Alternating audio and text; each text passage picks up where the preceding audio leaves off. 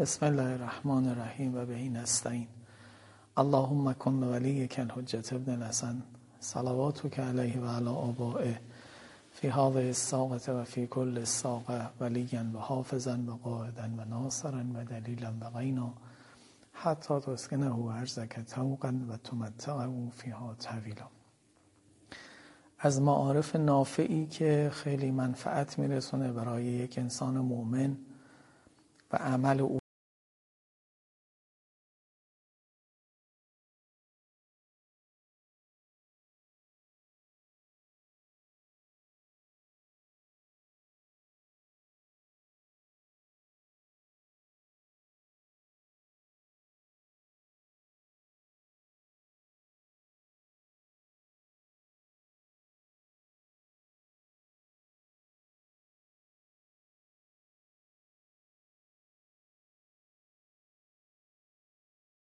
باشن زندگی اجتماعی یعنی اینکه انسان از استمداد و استقراض و استخدام دیگران استفاده می‌کنه. هم در نیازهای مادیش هم در نیازهای معنویش. اونجا اگر بخ... اینجا اگر بخوایم علمی یاد بگیریم خب نیازمند به معلم هستیم مدرسه هستیم میریم و اونجا رو یاد می‌گیریم. اگر نیازهای مادیمون هم باشه وقتی نان می‌خوایم نانوا هست دوباره کسی نجار هست تقسیم کار شده هر کسی رو استخدام می‌کنیم برای اون کاری که لازم داریم. پولی بخوایم یا کار می‌کنیم یا اینکه میریم مثلا فرض بکنید استقراضی می‌کنیم از کسی استمدادی می‌کنیم و اینجور نظام معیشت اجتماعی ما تأمین شده. اما پیش روی ما از لحظه مردن به بعد زندگی انفرادی است و این خیلی نکته مهمی است که قرآن هم روش دست گذاشته و باید بهش توجه بکنیم. زندگی انفرادی یعنی دیگه همه چیزت با خودته. همه نیازهات رو باید خودت برطرف کنی. به تعبیر مرحوم آیت الله شاهآبادی اصلا جای جمع کردن نیازهات هم همین جاست از اخلاقت از عقایدت و از اعمالت اون مقداری که کسب کردی نیازهای اونور خودت رو تأمین می‌کنی. میفرماید که در آنجا زندگی انفرادی است و باید احتیاجات احتیاجات را خودت منفردن رفع کنی. باب استقراض و استمداد مسدود است. اینجا آمده ای که برای آنجا تهیه ببینی معصوم میفرماید ما کانت دنیا مرتین. دنیا دوبار تکرار نمیشه. فهمیدی که باید به اراده کارت درست شود. اون دنیا سرای اراده است. و به, سر و به صرف اراده زندگی آخرتت اداره می شود آنجا نتیجه تحصیلات عقلی اون حوزه معارف و عقاید. و نفسی اون حوزه اخلاقیات و اون چیزهایی که باید در اخلاق درست کنیم و حسی یعنی اون چیزهایی که به اصطلاح در اعمالمان هست. اینها خلاصه نتیجه اینها اونجا زندگی می‌کنی یعنی باید عقلت منور بشود به معارف حقه و عقاید صحیحه و نفست که قلبت هست باید منور بشود به اخلاق حسنه و حست منور شود به اعمال صحیحه و صالحه پس خیلی نکته مهمی است که درک بکنیم. در جلسات قبلی هم بود که انسان یک موجود سلایه و سساحتی است. این دست و پای ما این جواره ما این حس ما جایی است کشور عمله. عمل توی اینجا میشینه. نفس ما یا قلب ما اون جایی که مرکز عواطف ما هست اونجا جایی است که اخلاق شکل می‌گیره. خلقهای ما. کسی صبر دارد کسی ندارد. کسی حلیم هست کسی حلیم نیست. یکی عفیف هست یکی عفیف نیست. این هم مربوط به اخلاقیات ماست. همون رو که جلسات قبل می‌گفتیم ملکه میشه برای انسان. یک لایه سومی هم انسان داره که اون ساحت عقل اوست که باورهای او اونجا شکل می‌گیره. باور به خدای متعال باور به ریزکاری های اسمای و حسنای الهی او و همینطور فرض بکنیم باور به معاد و ریزکاری های معاد. اینها اگر به جان کسی نشست نورانیتی براش میاره مجموع اینها توی اون سرای دیگه نیازهای ما رو برطرف می‌کنه. پس زاد و راحله برای از اینجا به بعد همین چیزهایی است که اینجا جمع می‌کنیم. اونجا دیگه امکان قرض گرفتن از کسی نیست. امکان استمداد کردن از کسی نیست. کسی رو نمیشه استخدام کرد. اگر انسان پاش لنگ شد در اون سرای طولانی ورزخ کسی نیست کولش بکنه و او رو ببره. ماشینی نیست که اجاره بکنیم. قرآن سراحتا میگه هم نسبها تمام میشه و هم اسباب قطع میشه. لا انصاب بینهم یوم ازن نسب ها قطع میشه. دیگه کسی پسر کسی نیست کسی مادر کسی نیست. به حسب دنیا یه پدری مادری بوده. اونجا دیگه همه پدر و پسر هر دو با هم از خاک پا میشن. و هر دو هم هم سنن دیگه کسی مثلا نزدیک چهل ساله هستن. کسی پدر کسی نیست. کسی هم پسر کسی نیست الا به حسب دنیا که اونجا با هم یا عمل صالح انجام دادن یا خدای نکرده تعاون بر اسم داشتن. تقطعت بهم الاسباب هم هست. یعنی این سبب ها قطع میشه. دیگه پول نیست. دیگه مقام جایگاهی نداره. دیگه این استخدام های طبیعی که ما می‌کنیم جایگاهی نداره. اگر این حرف مهم رو باور کنیم اولا یه خورده روش بیاندیشیم. حالا تو این یه روبی که با هم میگیم خیلی مجال کمیه. شما بیشتر روش فکر بکنید و بعد به جانمون برسونیم می‌بینیم که خیلی عرصه وسیعی است که انسان رو واقعا به تنبه میاره از اینجا مرحوم آیت الله شاه آبادی میفرماید که از اینجا که رفتیم ما در عالم برزخ سه تا سلطان داریم. سه سلطان و سه تا ملک سه تا فرشته الهی که اونها سلاطین عالم برزخن. سلطان اول کارش تفتیش همین حواس ماست جواره ما. این جایی که باش اعمال انجام می‌دادیم اون ساحت اول ما این پوست اول ما که باش اعمال انجام می‌دادیم یا اعمال فاسد انجام دادیم گناه انجام دادیم یا اعمال صالح انجام دادیم. یک معموری اونجا داره یک سلطانی است یک سلطنتی است این تفحص می‌کنه از این مرتبه.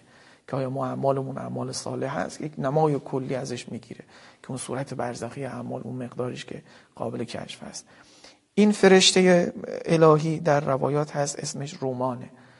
فرشته رومان سلطان اول برزخ یعنی توی مقطع اول برزخ ما با همچی چیزی مواجهیم که کارش تفتیش از به اصطلاح همین اعمال ماست. زیل این آیه کل انسان الزمناه طائره فی عنقه که قرآن میفرماید ما اعمالش رو اون تقدیراتش رو گردنش آویزون کردیم. و نخرج له یوم القیامت کتابا یلقاه منشورا. و روز قیامت اونو یک پرونده مفصلی در میاریم. همون چیزی که الان تو گردن خودش هست همراه خودش هست. مرحوم آیت الله شاهآبادی میفرماید این مرحله محکوم به حکم ملک رومان است که سلطان حس است. و آنچه از حس سرزده محکوم به حکم اوست. ولی صورت آن برزخی است. در اینجا نظر به نامحرم کرده اینو قبلا هم فرمودن. فاصله میان باصره یعنی چشم و صورت حسی نور است ولی در آنجا نار است. در اینجا میل به وسال و نزدیکی است در آنجا به به طوری که کریه المنظر است. می‌گویی بینی و بین که بعد المشرقین. کاش بین من و اون فاصله زمین و آسمان باشه فاصله مشرق و مغرب باشه. در اینجا مرغ بریان کرده حرام خوردی و تمام حواست. از آن متلذذ بود و در آنجا مرغ بریان کرده آتشین است و تمام حواست معذب. بنابراین کشف خاتم الانبیا برای نجات بشر که میفرماید الذین یاکلون اموال الیتام ظلما انما یاکلون فی بطونهم نارا. کسانی که مال یتیم رو از سر ظلم می‌خورن اینو در واقع دارن آتش می‌خورن این داره همین حرف رو می‌زنه. خب پس این یه ملک. مرحله دوم جایی است که از لایه میانی ما بررسی می‌کنن. او حوزه نفس ما او جایی که قلب ما. او جایی که همون ملکات راسخ شکل گرفته. یا انسان کریم شده یا لعیم شده. یا انسان عفیف شده یا انسان اهل شرا و شهوترانی شده. یک ملکی یک سلطان الهی هم اونجا هست که به اذن پروردگارش اونجا اون رو تفحص می‌کنه که ایشون میفرماید فرشته فتان هست. فتان از فتنگری میاد یعنی ممتحن یعنی کسی که امتحان می‌گیره. در روایتی از معصوم هست که فرماید حتی بعضی وقتا یک بازیگری در میاره که کسی اگر غشی داره روشن بکنه. مثلا میگه که یه صدایی میامد تو دنیا یه ندایی بلند شده بود یه کسی ادعا می‌کردن پیغمبره بود همچی چیزی یا نه؟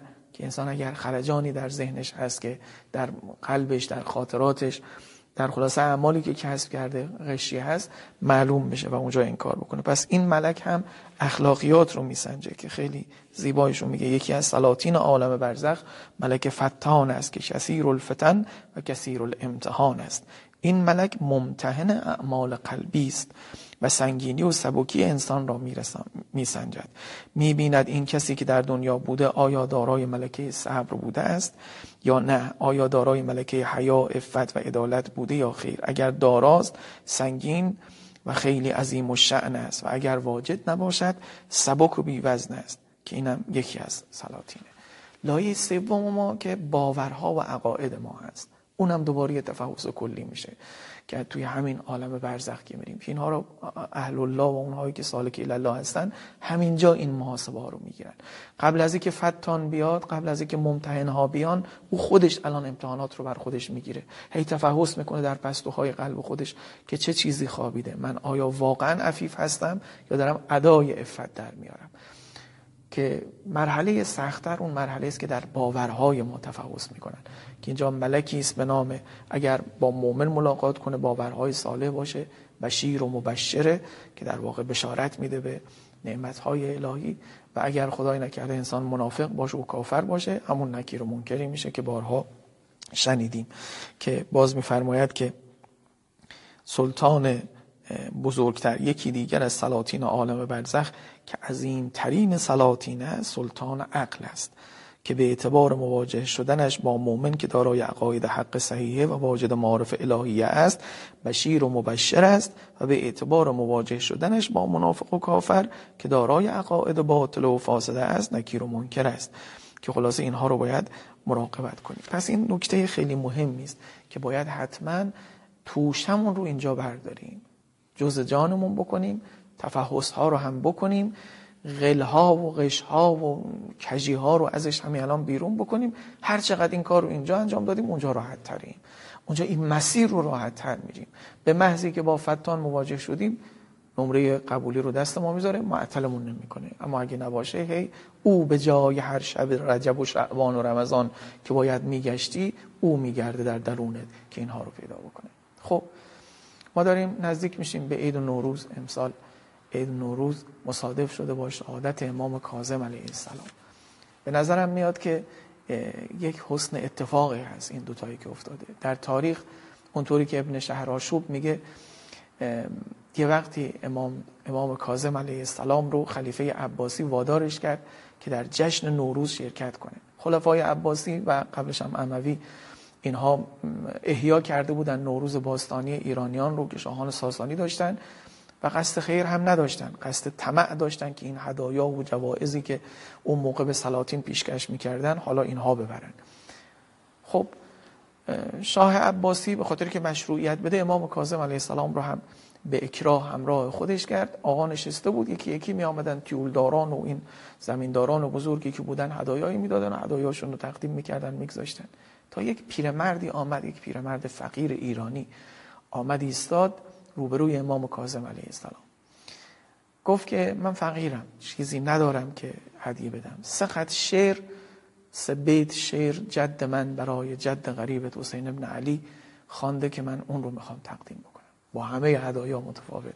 میگم امسال روزشه به خاطری که روز نوروز مصادف شده با شهادت امام کاظم علیه السلام. و شما هم می‌تونید همچی کاری رو پیشکش بکنید به امام کاظم علیه السلام.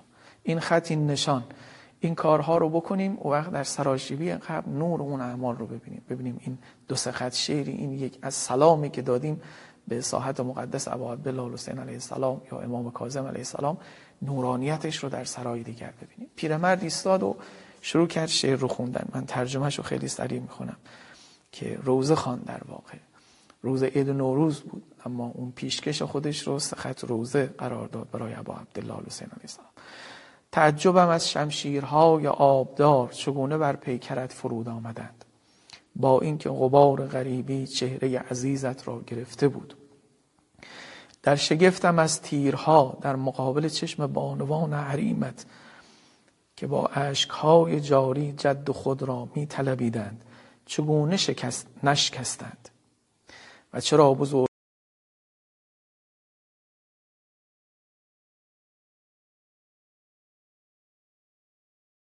ریختن این پیرمرد فقیر ایرانی خوش ذوقی که این ظلمی که می‌دید که همین الان هم که روز عید او رو الان گذاشتن ولی به سلطه و به جباریت شاه عباسی نشسته. با همه هدایا متفاوت بود. اینجا امام کاظم علیه السلام اجازه خواست از اون سلطان جور که این هدایا رو می‌خواست به من پیشکش بکنین گفتن آره. همه اون هدایا یا بزرگ و گران قیمتی که آورده بودن به این پیرمرد فقیر ایرانی پیشکش کرد. این مقدورشون توی این دنیا بود. حالا بریم در اون دنیا که مقدورشون خیلی بیشتره و جای این سلطان و جور سلطان حقیقی عالم خدای متعال همه اختیارات خودش رو در اختیار این خاندان قرار میده. قدر بدانیم این روزها رو که هم ماه رجب روز شهادت امام کاظم علیه السلام حالا مقصود این نیست که حتما خیلی عذاب بکنیم اون روز اما یک عرض ارادت خالصانه به ساحت ربوبی خدای متعال و به ساحت قدسی ائمه اطهار انشاءالله حتما این شب و روز داشته باشیم و السلام علیکم و رحمت